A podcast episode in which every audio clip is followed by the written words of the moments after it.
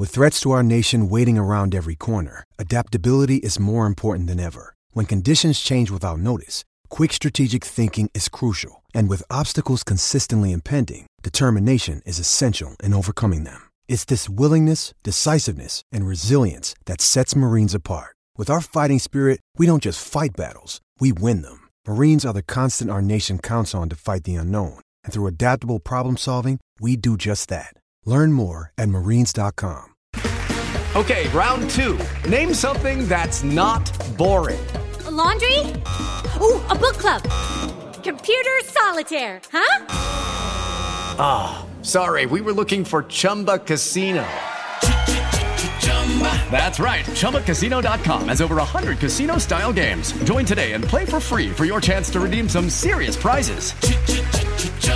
ChumbaCasino.com. No purchase necessary. Full prohibited by law. 18 plus terms and conditions apply. See website for details.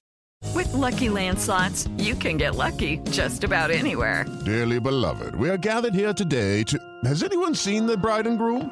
Sorry, sorry, we're here. We were getting lucky in the limo and we lost track of time. No, Lucky Land Casino, with cash prizes that add up quicker than a guest registry. In that case, I pronounce you lucky. Play for free at LuckyLandSlots.com. Daily bonuses are waiting. No purchase necessary. Void where prohibited by law. 18 plus. Terms and conditions apply. See website for details. In America, it's estimated that 4% of people in prison are actually innocent. When I saw them for the very first time, like I knew who my jury gonna be doing trial to be honest, I knew I lost then. In 2002, the state of Georgia found Cary guilty for his alleged involvement in a vicious rape. Only a small percentage of those people had their convictions overturned.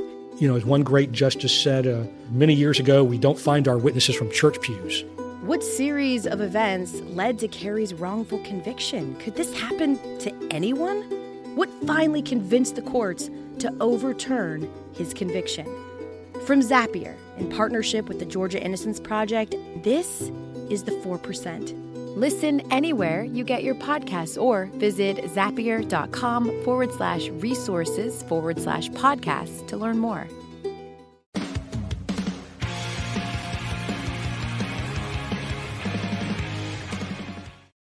Welcome back to the Gallowgate Shots YouTube channel. My name is Matthew, and thank you for being here for another episode of Beyond the Lines. It's the show where we get an opposition supporter's view when it comes to previewing Newcastle's next game. And on Sunday at two o'clock, it's the Matthew Debuchy derby. It's the Sol Campbell Super Sunday Spectacular as Newcastle take on Arsenal at St James's Park. And now today I am joined by not one, but two massive Arsenal fans. First and foremost, it's the brilliant, it's the beautiful, it's Koben, ladies and gentlemen. How are you doing, sir? I am loving life. How are you doing? I'm not too bad. I'm not too bad. Maybe not much loving life, but close. I am liking life. It's good. We're here. Okay. It's all great. But uh, last but not least, it's just as brilliant and just as beautiful. It's Max, ladies and gentlemen. How are you? All right? Yeah, I'm good, thanks, mate. You caught me a day before trim day, which is the only problem. But, mate, I looked, I looked a bit crazy. I've only just had mine. It doesn't look fresh, but whatever. it is what it is. It's the times we're living in. But um, we're here to talk about the Newcastle Arsenal game. But gentlemen, before we get on to that, before we get on to Sunday, before we get on to Arsenal's season so far, I just want to bring to your attention. This is the first time that we've had two supporters on this podcast, and the last time Newcastle played Arsenal we conceded three goals. Now, two times three equals six, and six Premier League teams tried to join the European Super League, and one of them was Arsenal. Illuminati confirmed. Or tedious, tedious link to my first question confirmed. I'll come to you first, Max. Just touching on this, mate. First Arsenal fan I've spoken in a long time. What were your feelings going forward? Hearing first the news that this could be happening, and then hearing Arsenal or one particular person, Arsenal's owner, uh, his intentions to join this ESL? Oh God, where to begin? Um, I think I think I might have spoke to Koben um, when it all came through on on the Sunday. It was, wasn't it? Yeah. Um, and then it was just all getting leaked. It was almost like like the COVID announcements, wasn't it? You hear it from from media first off, and, you, and it was like a few bits in the group chats were going around, and I just I thought, oh, this this can't be happening. Like it just can't be happening. Like how can you change that what you know what has been domestic football for for so long and then uh yeah just that that that tone deaf message which got chucked uh, got chucked onto to Arsenal's Twitter um, probably about half twelve, I think it was Sunday, Sunday night, Monday morning. Mm-hmm. Um, and yeah, there's just the world world fell apart after that. Like, it, was, it was so tone deaf, wasn't it? It was like I think all of the top six club had done the same statement with Joel Glazer being quoted in it along with Florentino Perez, and you just thought like, uh, like this can't be happening. I, to be fair, like uh, as as ridiculous as it was, I just could not see it. I could not see it happening. It was just Yeah. too. There was too much upheaval to it, and it was almost like even though it was the t- the top six against everybody else, I feel like fans of everybody were unanimous in how they thought about it, and Yeah. it, it was never really going to work.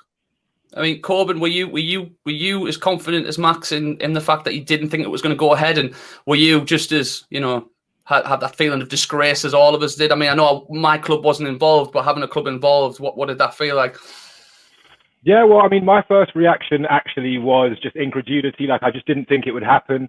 And then you hear more news coming down the pipeline. So you hear that all of the leaders of the clubs have left the ECA. Um, you hear that, you know, all of these meetings have been going on for a while. You hear that they've secured a five billion pound loan.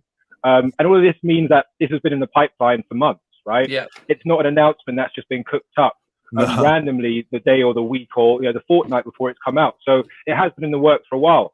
And my next thought is, you know, this is a massive power grab because you have all of this talk about the American model. You know, you have kind of American football and basketball. They operate in this model where it's a closed league. There's not promotion. There's not relegation. There's not sufficient competition. And ultimately, your royalty once you own one of these clubs is guaranteed revenues every single year. Um, and it made me think a lot of the time, first and foremost, and cynically as an Arsenal fan, now that, and I didn't believe it was going to happen, now that it's not going to happen, is this going to be the end of Kroenke at Arsenal? You know, Yeah. was this his whole end game in the first place? And now that it hasn't gone through, are we going to be optimistic about potentially Kroenke just washing his hands of the whole affair and, you know, just cutting his losses and leaving? So I was kind of optimistic in that sense. But of course, just like every other fan of every team, you know, in my experience, even the ones who were in the Super League, I thought it was a disgrace. Um, I think the players thought it was a disgrace. I think the staff thought it was a disgrace. And, you know, I think they knew that because they didn't speak to their players. They didn't speak to their staff. and They didn't speak to their fans. So I, I think, you know, this line that you're trotting out about how you had to go into it because it'd be better if it, you were in it rather than not in it. Yeah. It's just not good enough. I don't think anyone Yeah. believes that. And I think any punishment that's dished out is justified, you know? Yeah, I mean, if it means taking them out of the Champions League for next year or, you know, however punitive it is, points, deductions, anything. Well, Koben, you've read my mind there because my next question was going to be, you know, thankfully it's gone. It's it, for now. Um, and who's to say that this new Champions League format? Yeah, I'm I'm talking about things that Newcastle aren't involved in, which is crazy. But you know, the Champions League, um, this new format, that's sort of a veiled Super League. itself. takeover ever happens, maybe you will be. Maybe fingers crossed. the less said about that, the better. I think I've been talking about far too much. But um, you know, you've just mentioned the word punishments there, and you know, we've talked, and you had like Sir Graham Souness saying, you know, you can't do points deductions, you can't do pulling them out of competitions because that punishes the fans. Now, I get that. I do understand it's through the, the greed and the gluttony of these these owners, but it's through the greed and gluttony of owners that clubs go into administration and the football team is punished. So, do you think that it, it's it's it's a going to happen, but b worthy of, of something like a points deduction or a banning from a from a competition? I'll come to you first, Max. Um, well, I mean, it all just seems to have passed, came and gone so quickly. Yeah. Um, but yeah, like I, I- do think, like the clubs are well within their. I, I do think it's well within their rights to, you know, the other Premier League clubs to, to want those sanctions of of the big 6 Mhm. Um, you know, the the fact that the, you know these Zoom calls or whatever that everyone likes to be talking about it could have been going along for, as Koben says, like the best part of a year. Like this has been going on in the background for some time, and then for them to just all kind of say, "Oh, no, no, no thanks, no more of the Premier League for us, thanks," and just want to leave. It's mm-hmm. it's not acceptable. So, yeah, I get that it is punishing the fans, but you can completely understand the feeling of of of the, of you know wanting wanting the the top six to suffer for on the hands It's of the owners. punishing the players. You look, at yeah, players weren't consulted on it, and they're getting punished. You know, if I'm yeah. if I'm the you know the captain of a club, I've given my all for the badge every single week, week in, week out. You know, someone like Henderson, you know, someone who everyone can see how much he loves his club, how much he leaves Yeah. it all in the field. And he was a leader of the speaking out for the fans and for the players against it.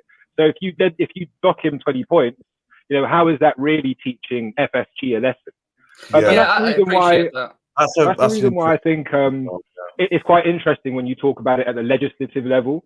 Like, you know, when you talk about Boris Johnson, the government getting involved, and them talking about trying to change the ownership models or trying to dilute the ownership that some of these owners have over the club and giving fans some representation. I think that's the best way to go about it. The problem is we already signed a deal with the devil when we let all of these people invest billions of pounds, right? Yeah, you're right. If I if right. I invest 1.5 billion pounds into Chelsea over the last five years, like Roman Abramovich, and then you turn around and tell me I have to divest myself of 20% of my share, well, yeah, how is that Yeah. fair? How is that justified? You took the money when I was going to build the, the big stadium in Chelsea and spend tens and hundreds of millions of pounds redeveloping the stadium and the surrounding area. You were willing to take the money, right? Now it didn't mm-hmm. come to pass, and you know he ended up losing his passport and all of that. But we're willing to take it when they're giving the money. And then when we don't like something, we're also kind of, you know, we're willing to be insular and say, oh, you don't understand football. You know, you don't get what we're about. You don't care about the fans. And so I kind of feel like we have to draw a line at this point and say, Yeah. we're not willing to just, you know, take it from all of these people with the billions of pounds. We, we do have standards as an organization, as a football, you know, as a, as, as a kind of set of fans, as an organization of the Premier League, um, but also as the individual clubs. We're not going to just say, okay, if you have enough money, you can do whatever you want. You know, Yeah. we need to draw red lines and say we're protecting the culture of football, we're protecting the fans, we're protecting the clubs, and we're protecting, you know, what it is that we define as the Premier League. And that's the reason why I think the legislative level is good, because Yeah. if we just say that, you know, for example, the 50 plus one rule in Germany, Mhm. um, you know, that's at the legislative level, and it means that no club in Germany was ever going to come out and back the Super League because they have to answer to their fans. Yeah, yeah, exactly. I don't feel like we've got any real leg to stand on telling someone like Kroenke or telling FSG that they shouldn't do this, apart from just saying, well, you know, as football fans, you're taking the piss. But from a business level, you know, as soon as we let them put their money in, we kind of have to accept that they're going to do that.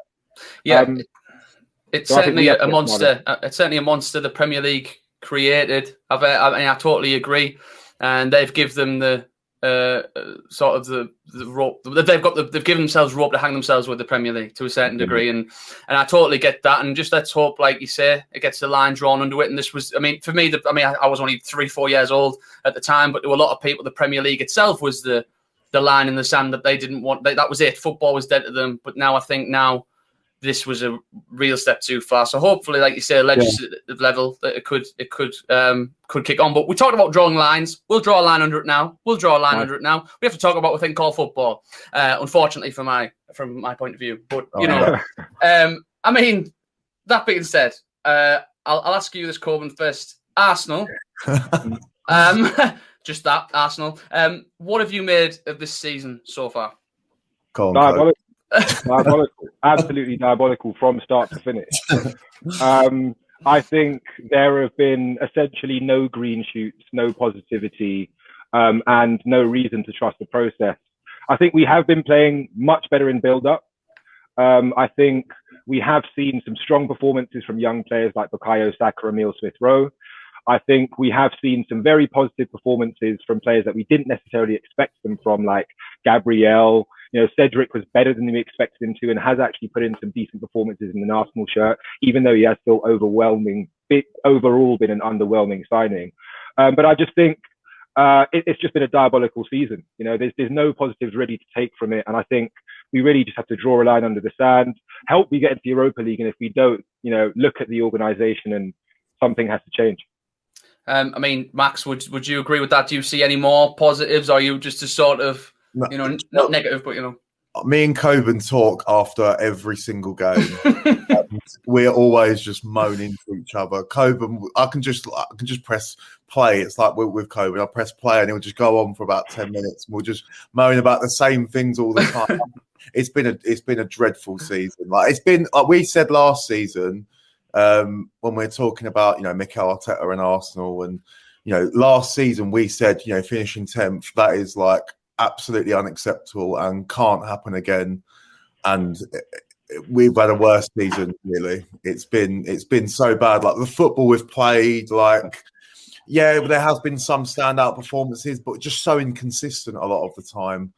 Um, and just just far so far off where we need to be. And you know, we we look at like the Champions League and stuff that's been on midweek, and we're just so far. We, we think we're nearly there, and we're just so so far away. We're not like one or two players. We're like six or eight players away. Do you know what I mean? We're Yeah. we're, we're so far away from where a lot of people still think we are, um, and I feel like a lot of the fans' expectations has just has, has lowered a lot, um, Mhm. and you know even even when it comes to watching the football that we do like we're blaming you know we have been we have been a bit shafted by VAR this season but I feel like we're almost using VAR and like all these external circumstances you know Arteta was brilliant with talking about the Super League and things like that Arteta's been brilliant throughout COVID and his his his communication with the press has been incredible he's he's such a good communicator where Unai Emery wasn't but on the pitch we've been we've been we've been really poor and it's as bad an Arsenal side as as I can ever remember. I also I mean- think it's. In, no, no, sorry. No, Go please, no, Koben, please, please go, please go. No, I was going to say, I also think it's important to note that, like, as an Arsenal fan, this is literally the worst time it's ever been Yeah. for me in my entire life as an Arsenal fan. You know, I'm getting an appreciation for what it's like to have your season over in January and just be completely adrift in mid-table. I'm getting appreciation for what it's like to be fans of other clubs. Because generally speaking, you know, under Arsene Wenger, we've got a consistency of performance, right? Yeah. You know, it may not be at the top of the table towards the end of his career, but it was always there or thereabouts. And even then, you get you're getting into January, you might finish fourth by the end of the season, but you know you may have been third or second before that and dropped off. You may have been much lower than that and finished really Yeah. strongly, but there was always something to play for. There was always some reason why you were going into the rest of the season, caring about what happened, caring about results, caring about Yeah. performances. Mm. Now, you know, 3 0 victories, I come away from it still feeling relatively apathetic because I don't Yeah. think we're going to see that again or again or again. and Yeah. It's not going to build up into a run. So, Yeah, I mean, I, I've- did have a little smile on my face, and I'm not, I'm not poking the cage or anything, but I just to hear to hear an Arsenal fan say, "I now appreciate what it's like to have your season over in January." it's just like that's that's still spoilt for me, you know, because for, for Newcastle nowadays, it's like we get to January and we're still looking over our shoulders at the bottom three. So, you know, it, I, I appreciate because it's you know, oh how the mighty have fallen and all that, and it's sort of you know, it's it's. I wouldn't say careful what you wish for the whole Wenger thing, but I mean he was going to move on anyway, right? He was he wasn't you know he, he, has, he hasn't had a job since then. I, I don't really want to talk about Arsene Wenger too much, but he was everyone thought thought well when he you're playing a risky game, taking away his consistency, and and it mm. seems to have you know that warnings have bore Well, fruit. Well, we, we, me and Koben speak about it all the time. Like the summer that Arsene Wenger left was like was the most important summer transfer wise that we've that we've had.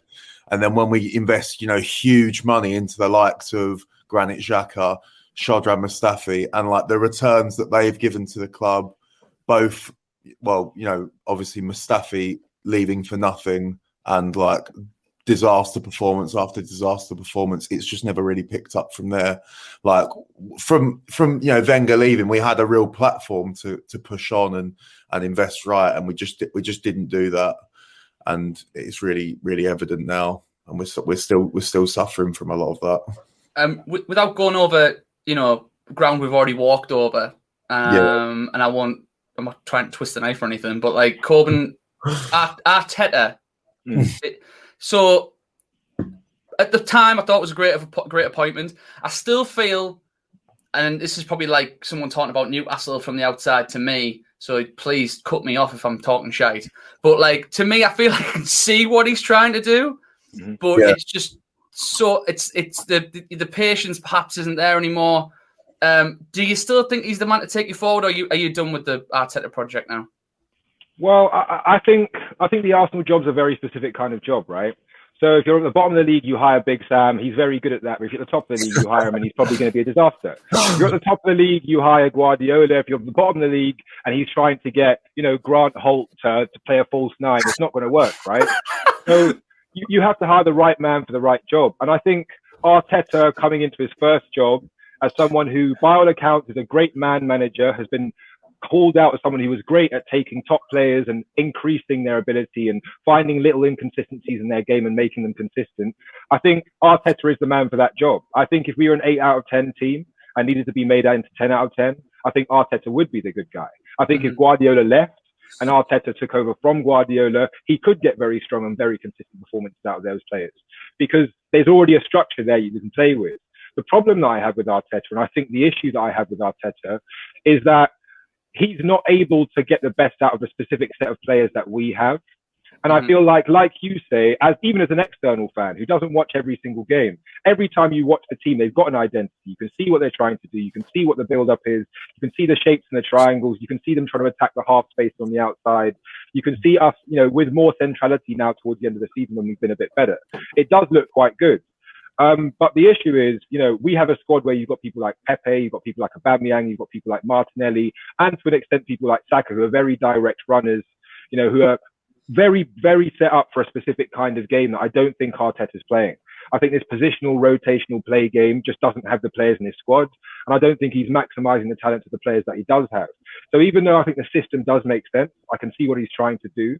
The consistency of execution and consistency of delivery is just not there because the players don't have the capabilities to consistently actually execute that game plan. And so you're always going to end up with a great analysis from the outside saying, that was a great plan. I can see what you're trying to do. These moments it worked. But because of the inconsistency of the players, you're not going to actually get the best kind of performance. So you need to kind of have a bit more of the Arsene Wenger about you and go, okay, well, we're just better than these lads. Just go out there and batter them. You yeah. know what I mean? I'm not going to give you too much to talk about. I'm not going to give you too much to think about. I'm not going to give you too many different roles. Just go out there. Player. You're better yeah. than them. Like, mm-hmm. you know, if you've got a St. Maximin, sometimes you're going to have, you know, 15 minutes. You've been under the cosh. You're just going to tell him, look at that fullback. He's cooked. Run at him. You know, yeah. just go out there and just hurt him. I don't care how you do it. I'm not going to tell you to go inside or outside. I'm not going to tell you to drop off or go beyond. I'm going to go, you're better than him and he's tired. Just go out there and batter him, hurt him, and we'll score. And I don't think Arteta's got enough of that devil, you know, enough of that, you know, go out there and just smash guys, go out there and, you know, show that emotion, play with the handbrake off, as Arsene Wenger mm-hmm. used to say. Um, and sometimes, you know, when you do have a top team with top players, you do just have to go out there and batter someone and just accept that it's not going to look pretty. You're going to go out there and concede goals, but you've got Aubameyang, you've got Pepe, you've got Martinelli, you've got Saka, you've got so many options. So, you know, that's yeah. kind of my analysis. So you're just not maximizing the team that we have. He's a great um, talker, isn't he? well, not everything you said there was so eloquently put. I just got lost in your vocabulary, but That's it was what I do. That's when I speak. Very, very great. I, know exactly what you mean because it's sort of you've just epitomised everything I think about Arsenal in like um, uh, two minutes. Because yeah. you are right in terms of them having an identity, and they have got the quality of player to batter teams like Fulham. Not to yeah. bring that game up, but you know I was watching that with a vested interest being a Newcastle supporter and you're thinking, what's going on here? Like, how haven't they brought them down yet? There was chances you didn't take them, and I know exactly what you're talking about. Just as with that game as an isolated example. Yeah, but it's perfect example. Um, Koben just just said, uh, Max earlier, there was no green shoots. There's no, you know, he's, he's disastrous season and all that. Um, two things. It's a two part question. This and it's quite varied, really. The youth coming through at Arsenal, it's always been a thing. Like it's always been, you know, you've always brought through decent players. Bukayo Saka, Saka, Saka is an absolutely fantastic player. Yeah. outside looking, I think he's great. Emil Smith Rowe looks like he's got something. How far can them two take it? I know Saka's probably a level above, but where do you see those two going? Do you reckon they're going to be there for a long time to come? Um, I think with regards to Saka, it's he will be with us as long as we match his ambitions, and I do really think he can play I do think he could go and play for like a Bayern in like a few years. Yeah, carries on because I do think he really is top class. Like, th- there's been so many times we've been called upon this season, and he's just been he's been excellent. He and you know he's he's only getting better. You forget how young he is as well. What is he? Is he is he 19 or is he 20? 19, I think. Is he is he 19? I think I think he's 19. I think, I think when I heard it, I was shocked that he was in his teens still. Yeah, I might be and he's just, like you just you, you forget you forget how young he is, and you know if he's going to be I'd say like in 20 when he's 22 and he's still putting in these performances and we're still if we're still sitting round about where we are I think it would make sense for him to move on I wouldn't hold it mm. against him you know he, he could he could easily go and like fill like a Alphonso Davies role if he's still putting in like adding 10% to his performances each season like he is now. Um, with regards to Emil Smith Rowe, me and Koben spoke about this one. It's a bit of a tricky one um, with with what happened to him. Um, he he was kind of thrust into the team when we realised that we didn't really have many other options. He went on loan to Huddersfield, didn't he? He was on loan to Huddersfield last yeah. year. He did really well. He had a he had a bit of a long injury uh, before that, um, which kind of kept him out of the team. And his physicality has always been an issue. Like you have like a Phil Foden that's come through at Man City, was really able to like bide his time and and play like one or two games here and there and, mm-hmm. and really up the experience we've just had to like I worry with Emil Smith Rowe because we really just flog him a lot of the time. Like he's he's going to be playing like forty games a season next season, so I, I, I do hope his development can can pick up as well. Um, but from from a lot of what I see of him, you know that that Slavia Prague game a couple of weeks ago, he was absolutely electric. Like. In, in, in that 10 role so i do i do think I, I do think the ceiling is is high for him um, but yeah, you just have you just have to think uh, where where he could go. Really, um, I think I think he'd be a good he'd be a good player for us. He looks a good player. I mean, I, I mean, I remember him coming on and changing the game when he when he when he got sent off in the FA Cup against Newcastle. But um, and they ended up winning the game. But obviously that wasn't. Oh yeah. But uh, you know, he, he, he, that's one yeah, time VAR's done us a favour, yeah. Yeah. But yeah. um talking about Arsenal youth, the last thing I'll say about Arsenal youth, and um, it's it's about a man who has my heart at the moment, and it's Mr. Joe Willock. Oh, um, oh, I was surprised when we signed him because I knew he played like Europa League games for you. I know he wasn't getting his game, and he was going to be struggle to get into the starting 11s. Hence, him coming on loan. And he's not playing every game. He's coming off the bench and scoring very important goals. Um, but just give us and our supporters a sort of insight of how you see him. Do you see? It's a stupid question because you can't have him back. Uh, I don't think it's fair if you take him back. Um, but would you have him back? Would you want him to start breaking the side, or if the right price came along, would you let him go? I'll, I'll ask you that, Koben. Sorry, mate. Sorry, Koben. Go uh, well, I, I, think I think it's a little bit of both. I think Joe Willock offers something that we definitely need in our squad, um, but I also think that um, if the right price came in, we could definitely go again because we have loads and loads of holes in our squad right? So it's just a case of prioritizing and in case of, you know, our overall squad building goals for the summer. Um, I think Joe Willock as a player, you know, you'd be surprised to learn he played, you know, basically 40 games for us last season in dribs and drabs across different sub appearances of different competitions. So he's an important player. You know, he was coming on on the right wing. He was coming on in the central midfield. He played 10. We even played him up front a couple of times because he's got the physicality. He's got the mm. willingness to run. Um, you know, the, the, kind of rough parts of his game, and probably the reason why he's not playing all the games for you is, you know, his consistency of passing, his consistency of passing selection isn't great, but he's always willing to learn. He's always willing to put in the defensive effort. He's always willing to run and beyond. Yeah. So he's been compared to Aaron Ramsey a lot. You know, he's been compared to a kind of young Aaron Ramsey who hasn't quite got his shooting boots on yet, but he seems to be picking up those goals at Newcastle, right? Oh, man, kind of such important goals. Aaron Ramsey kind of again had that kind of game that a lot of the kind of purists who you know loved your Fabregases and loved your silky smooth midfielders didn't like Aaron Ramsey's game because it was a bit bombastic. It was a bit if it works, it works. If it doesn't, it doesn't. It's a bit scrappy. But in broken play, he was a, you know he was dynamite.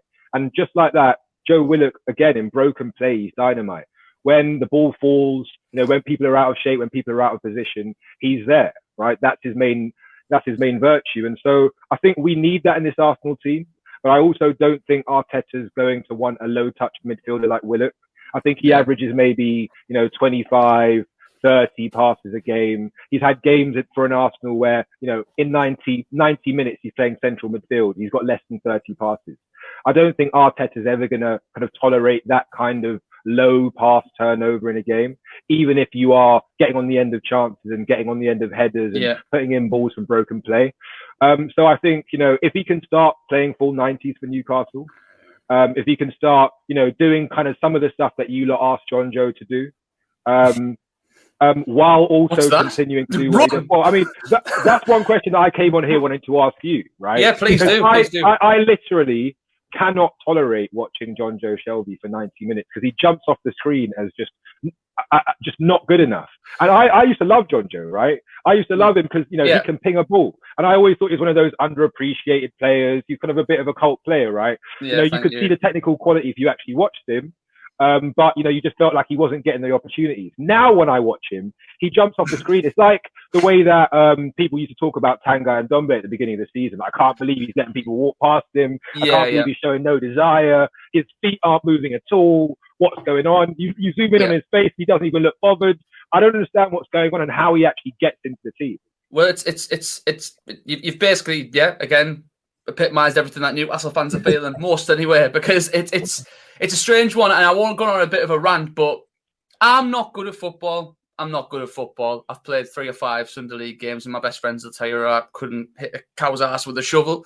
Uh, but don't know why they put me up front. But I was surrounded by some football players who would watch my team from the outside, watch Newcastle play from the outside in the pub or whatever, and they'd be like, Jonjo Shelvey, one of the best passers of a ball in the Premier League. I'm like, used to be, maybe, probably not. But, you know, they, they, they, they put this sort of weird hipster view on Jonjo Shelvey as he's the only footballer at Newcastle.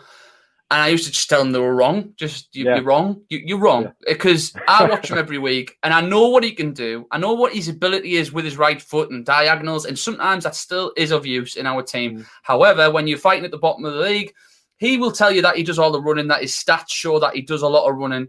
And I'm not saying it's abysmal, but it still seems so lackadaisical, lethargic, and the way sort of it, Liverpool, we played Liverpool at Anfield the other week, and um, you know, big result. But he played a forty-yard volley on the spin without looking to his goalkeeper and put him in heaps of trouble under Sadio under Sadio Mane's. Pressure, and you're thinking, what in God's name were you thinking there?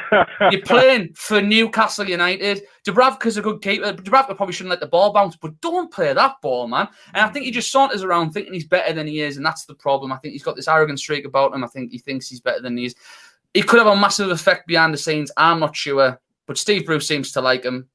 I mean, I'm not saying that gives you much credence, but you know, in his opinions, but it's a strange one. But for me, like you've just said, with Jonjo Shelvey in our team, that if midfield is so easily bypassed, but he is one of the only options these days. Um, and I guess it's purely before his passing that he's in the in the team, but he just doesn't seem to do it as well as some people think he can.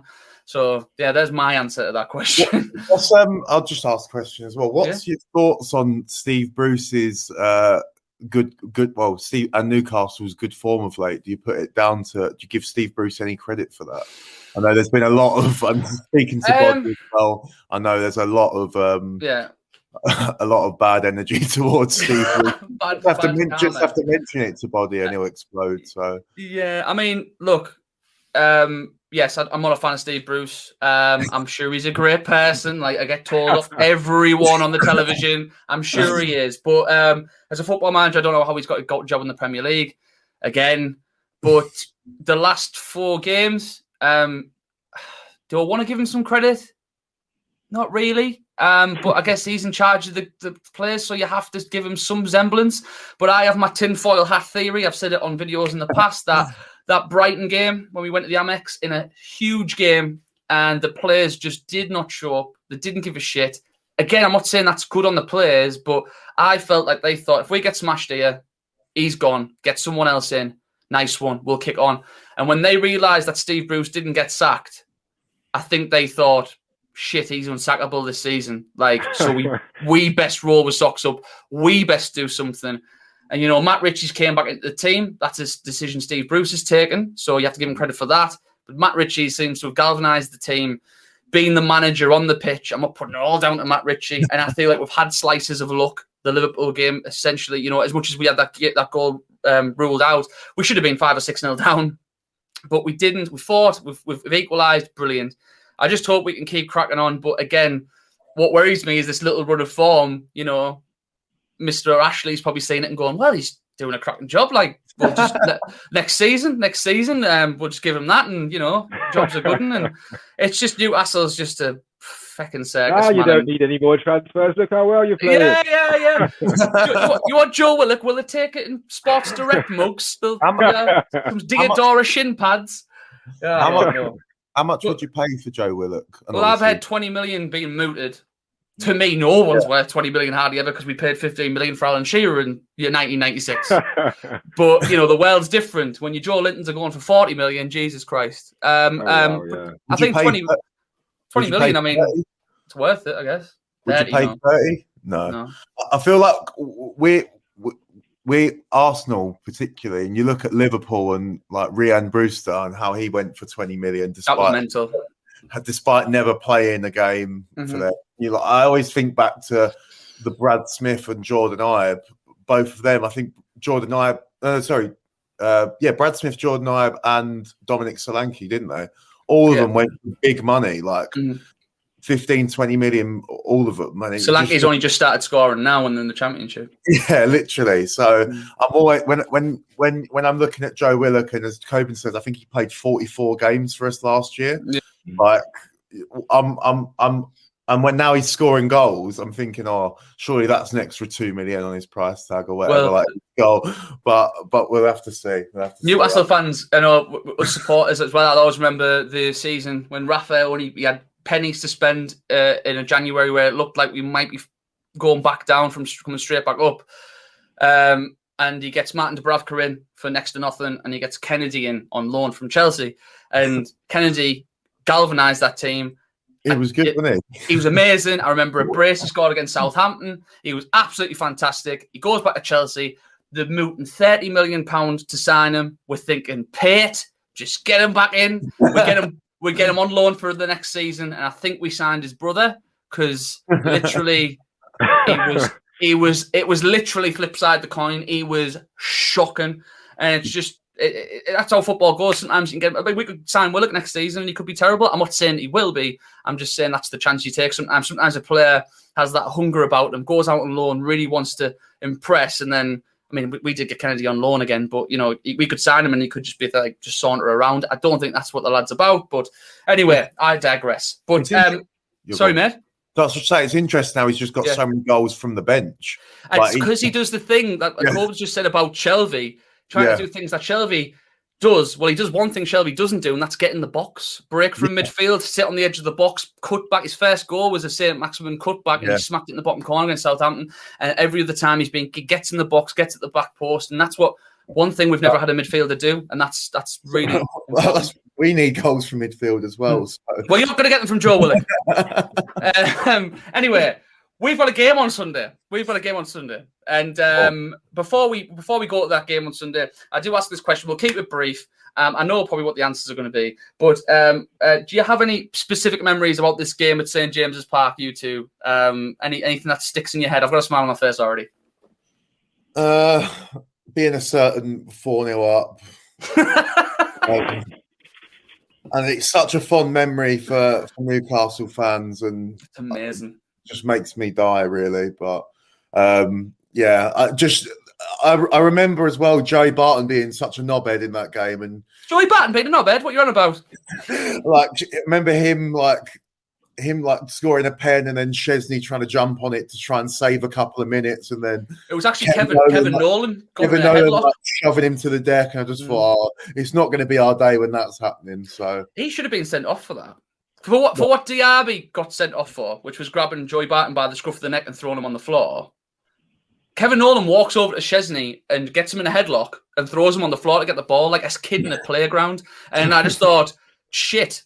Um, you'll also see in that game that um, Joey Barton takes one of the worst penalties you've ever seen in your life. Tries to be clever on his second penalty, takes a one-step run up, puts it straight down the middle, and Szczesny kicks it into the roof of the net. But Yeah. you know, who am I to say Joey Barton's arrogant? Because uh, a lot of people Um, like that man. But yeah, but yeah, good memory for you boys. That um, what what what, what a goal it was as well. And, Yeah. God rest his Oh, soul. God rest his soul, indeed. Yeah. Cor- Koben, do you have any other memories of any of the games at at St James's Park? Uh, my enduring memory is Bergkamp. The what that fluke?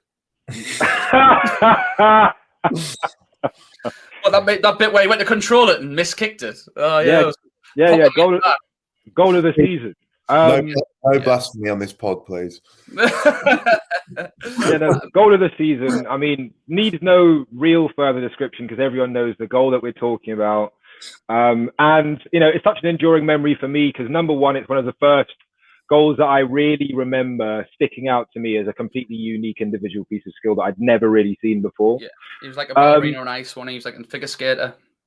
And then also because of the sheer volume of attempts that I made to do that on an actual football pitch. uh, sometimes successfully, but very rarely as successfully. Um, and you know, yeah, even the ones that were successful, I imagine, didn't look as pretty from the sideline. Yeah, so exactly. But uh, I mean, I have I have one other one as well, and it's not a positive one. I'll always remember it was around about 2004. We got beat one 0 just after Christmas, and Patrick Vieira scored a, a very tasty goal. He, he smacked one from about 25 yards into the sort of the side netting. I'll always remember that goal. But uh, yeah, the, the long living memories that 4 4. I mean, we, we did come back from behind under Rafa Benitez as well in a really important time in our season. Went 1 0 down, and it was Lacazette, and uh, we ended up winning 2 1. That was a big, big game for us. But um, we move on to Sunday, unfortunately. And uh, we'll briefly just have a little preview of this. You've been mentioning all all all, all this this podcast, sorry, you've been saying about how, you know, Arsenal need to back the teams. Arsenal need to know they're better than some teams. I've watched Arsenal this season and think and they've got they're nothing to be scared of. As much as they've got good players, they're nothing to be scared of, and that's probably symptomatic of what Koben said about the way they're playing football. So it's happened a few times where I've thought Arsenal come to town today, we'll beat them, we'll beat them, or we're going to Arsenal, we we, we can give them a go. Never happens, and we sort of roll over the Emirates this season being the symptomatic of that. Three 0 just just sort of just rolled over in the second half. How do you guys see this going? I mean, are you confident? I mean, I know Newcastle in a good run of form, but he's got a pretty good record, recent record against us. What do you think? Uh, I'll go with you, Max. Um, I know it's. I, I genuinely like have not. I, I know I'm even doing this podcast, but I genuinely have not even like. I, I'm not really asked about it. We're so like the season's so done for us. So like I just within the Premier League this season, like we've hit so many lows. Like me and Koben have spoke about, like the teams that have done the double over us, the likes of Burnley, etc. so, like, we did we did the double over Burnley. Well, yeah. No, we got a point against Burnley. Sorry, Burnley beat us at home for the first time since 1970, whatever. But, um, no, like ahead of ahead of this game, um, I, I, do I do fancy us in the sense that we've beat you a couple of times in the league. Um, we've we've got an all right record there, I think. Um, but but I don't. I'm I'm just not confident with us in the Premier League. Like, yeah. I, am and I don't. Uh, there's just no momentum going into this game because everything's just on the Europa League at the moment. Like every, you know, tonight I'd say just, this will be this will be out when we might have won yeah. or lost tonight. Yeah, yeah. Um, everything's on everything's on the Europa League, so I, there's going to be a lot of rotation going into that game. You, you, could have all sorts playing anywhere. You could could have Xhaka at left back, and ASM could tear him a new one. So I'm I'm really not sure. Um, I will go with one all. You've got you've got players coming back though. I mean, um, like you've just said at the time recording, and I appreciate the time he's given us because you know you've got a game coming in an hour or so, a uh, big yeah. game in the semi final of the Europa League. Um, and Who cares? but I tell you what, Koben, again, sir, your intuition is absolutely impeccable because I was about to ask you what you think the score was going to be, but I also was going to put a little side side note on that and go, if you won the Europa League, would you would you would you see it as a successful season? No, no. I mean, no. I, just briefly on the on the kind of Arsenal Newcastle game. Uh, yeah. Like you know, despite how terrible we are, I just assume that we're going to win. Um, and the reason why is just because you know we, we talked about the four four earlier, and around about that time, Newcastle actually did well. Like after that game, I think the next two games you got draws off us. You know, the kind of confidence from the four four gave we, you. That, that season we'd beat you 1 0 at the Emirates as well. First time we'd won away at Arsenal in a long time. Uh, Andy Carroll. So it was yeah, it was we did all right. so, um, it was it was a good period. But then since after that, we then beat you ten times in a row. Um, all right. Lost lost once and then have won the next six times. So generally speaking, our form has vacillated. We've been on good form, bad form, beginning of the season, end of the season. It hasn't really made a difference. We normally still get a result. This is what I was saying. Like, Um, every time he's looked bad, you Newcastle come to town or you come to Newcastle and you get a result. So it's just one of those. But like, you know, like Max was alluding to, you know, this is a completely unprecedented season. I mean, the Burnley have done the double over us. We've put in some of the worst performances we've put in. I think in the Premier League era, we haven't haven't had as many goalless games ever as we have this season. So, I mean, the, our main problem is we might have top players in the attack, but um, a lot of our games end with expected goals of like 1.1 to 0.8. You know, Uh, don't get me Yeah, started on fucking expected goals. but like I, say that to say, you know, we don't create a commensurate amount of chances for the amount of attacking talent we have on the pitch. Yeah. So, you know, we we'll, we'll create three or four chances in a game. Lacazette will miss two chances, and people will say he's a bad player, but it's, it's a striker only getting two chances in a game. Yeah. Um, and as the expected goals, as much as you might not think it's a good metric for considering games, you It's know, only because we're shit at it, Koben. That's the only reason I don't like it. It's only because I say 0.0 sometimes. No, but it's just like it's a good metric of shot quality, right? You know, Yeah. if a hundred if a hundred players took this shot, you know, how many of them would have scored? And Mhm. oftentimes, you know, Lacazette's getting lambasted for you know a cumulative 0.1 expected goals, which means it would have taken a thousand shots for this to be a certainty. Mhm. Um, you know, so it, it I, I think coming into the game, I'm confident because of the record. Um, But I'm also perfectly aware that a lot of those games, Arteta wasn't manager. We weren't playing this style. We weren't in a season where we're going to have our worst points total ever. Where Aubameyang, who's carried us last season, isn't on form, may not even play because he's injured. Lacazette, who's been our best striker, is coming off an injury himself. Arteta doesn't seem to know how to be able to use his more direct options like Pepe and like Martinelli. And so we might end up with a completely dysfunctional attacking plan. And like Max says, get hit on the break by an ASM. Granit Xhaka gives away a penalty. You know, a- oh, anything could oh. happen. Leno just drops the ball into his own net again. You know, Oh. anything could happen. You know, very probable. with Arsenal, David Luiz could come back in, red card sending off, get straight back into team for Love the it. Europa League afterwards. You Love know, anything could happen. So Yeah. I, I'd say, as a Newcastle fan, I'd be confident coming into it, and as an Arsenal fan, I'd be confident coming into it. So hopefully that means it's going to be a good game, but it's probably going to be nil nil. But you're, go- you're, you're going nil nil, are you? Yeah, I'm going nil nil. So Max, went- sorry, You're- So, so you're safe now, aren't you? Pretty much. Don't say that to me, please. Um, I am probably one of the most pessimistic Newcastle supporters out there. I appreciate we're in a very strong position. There's a lot of teams in it right now. We've got a lot of hard, we've got three hard fixtures coming up. We've got um, Arsenal, Leicester, and Manchester City. Now, if I think if we can pick up one point out of them, possibly. Um, it's all to do with again, I hate it watching other teams play football and hoping they get beat. You know, it's it's it's awful, but I'll just be watching West Brom and Fulham games with a vested interest till the end of the season, uh, and hope that you know we can pick up one point and hopefully by the end of the the, the season when we're playing Fulham away, it nothing counts for that game because if it does. I don't think my heart could take it. I think I'll end up in the hospital. Um, but um, we'll, we'll we'll see. Hopefully, yes, we are safe. Fingers crossed, touch wood, and all that stuff. But we'll we'll see. I'd like to still get a point off you guys. I would like to think I could go with Max say maybe one one, maybe maybe two two, something similar to what we saw against Spurs, where maybe we take the lead, throw it away, but then we I don't have Mr. Willock to come off the bench and, and If- score the goals. So If there, if there was ever a if there was ever a year to give you a point, it'd be this year. Yeah, well, I'll let you have one. yeah, well, you beat us 2 0 and 3 0 already this season, including the Cup, so I'm not 100% co- co- confident. But if maybe you have some square pegs and round holes and Allan St. Maximin can, you know, get up and not get kicked to the ground and stay down all the time and really have a good goal, then you never know. Star Callum Wilson, you know, he, he having that centre forward, like a centre forward like Callum Wilson, who actually plays like a centre forward, is it's so important. Um, He's a great player as well. He's a great player. He's just injury prone.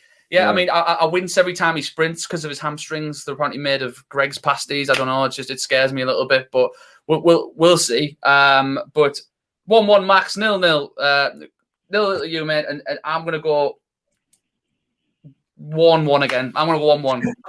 So so, so I, I think we're all well, no, let's go two two. I think it's gonna be a good game. So we're going in ascending order one one. If Bruce gets two points out of the next three games, stays up, does he deserve a new five-year deal and a pay rise?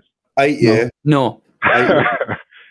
Okay, if you got if you got rid of Bruce, have you got someone in the picture for who you'd like next? Koben, you can be Newcastle manager and do better. you can do better. The team talks you would give, mate. Uh, but, bloody hell. No, honestly, um, I mean, I could talk to them blue in the face about the ineptitude of Steve Bruce. Um, again, nice guy, but um, I just, I, I just, I just, I just feel that you know he is so far behind the times. He's in the same school of thought of your Sam Allardyces and, and your, your Alan Pardew's and, and all that because I just I just feel like they won't grow with the times. They, they don't care about you know tactics and all that stuff. But the, I mean, the list is so long about Steve Bruce, and he came into this club um, not as anyone's first choice, but you could sort of see the nice guy mantra coming through ever since he mentioned Rafa Benitez in a press conference, the mighty Rafa, who have got just as many points as the mighty Rafa, he's just been onto a losing streak since then. He said some stupid shit. He said some really stupid stuff. The excuses, the talking over reporters when they try to get a good answer out of him about our poor form. He's just not carried himself very well. Um, at the end of the day, like he, he, it was good to see him all, all the players hugging him at the end of the Liverpool game because we've got a point. I'm happy about that. But he looked delighted by that. I think I think his, his good lady had confirmed the Sunday dinner. yeah, yeah, the apple, the apple crumble, the apple crumble for dessert. Bacon uh, sandwiches in the morning. Yeah, no, we've got our, our group chat name is "How's the Bacon." Damn it, it's, it's classic. Oh. tells, tells you a lot about his tenure when that's probably the biggest sort of, you know, if he ever has a statue made, which he won't, he should have like just be Steve Bruce. How, should be on his, his headstone. I'm not, I'm not wishing the guy dead, by the way. I'm just saying, you know, how's the bacon? Did you say, Steve Bruce? yeah. But um, lads, it's been an absolute pleasure. I meant to keep you for only 20, 25 minutes. We've talked forever. It's been an absolute pleasure. I hope the predictions are right. I hope we get a point. Um, maybe a bit more. Fingers crossed. You never yeah. know. But um, lads, best of luck in, in the Europa League tonight. People watching probably you know the result already. I would say best of luck at the weekend, but I would be completely lying to you. But Max, thank you very much, mate. Thank you very much, mate. Enjoyed it. Enjoyed it. It was good. Yeah, Koben, thank you very much. Take care of yourself. Thanks. Thanks. Thank you. To everyone watching, thank you for watching another Beyond the Lines. If you haven't subscribed to the Gallowgate Shots YouTube channel already, what are you doing? Subscribe, become a member. You get more stuff. It's, it's, it's great. Also, like the video, share the video as well, and leave a comment down below as well. Cheers, Max. Cheers, everyone. Take care. Sports Social Podcast Network. Judy was boring. Hello. Then Judy discovered chumbacasino.com. It's my little escape. Now Judy's the life of the party. Oh, baby, Mama's bringing home the bacon. Whoa. Take it easy, Judy. The Chumba life is for everybody. So go to ChumbaCasino.com and play over 100 casino style games. Join today and play for free for your chance to redeem some serious prizes. Ch-ch-chumba. ChumbaCasino.com. No purchase necessary. Void where prohibited by law. 18 plus terms and conditions apply. See website for details.